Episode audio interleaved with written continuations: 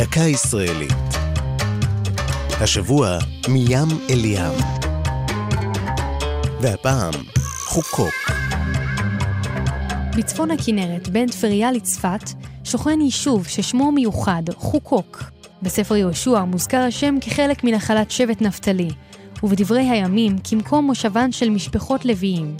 בתקופת התלמוד היה באזור כפר באותו שם, ותחת השלטון העות'מאני הוקם בקרבת מקום כפר ערבי, שבעקבות השם העברי המקורי נקרא יקוק.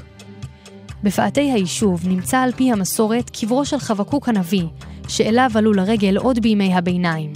כבר אז זיהו עולי הרגל חורבות בית כנסת עתיק ליד הכפר, ובחפירות שם בשנים האחרונות נחשף בית כנסת מפואר מתקופת התלמוד, המרוצף פסיפס יפהפה. מתוארים בו גלגל המזלות וגיבורים מקראיים כמו שמשון הגיבור ויונה הנביא.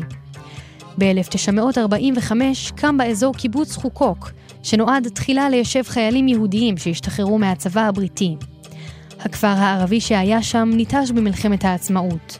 סמוך לקיבוץ גם המעיין עין חוקוק, המושך עליו מטיילים רבים. זו הייתה דקה ישראלית על מים אל ים וחוקוק.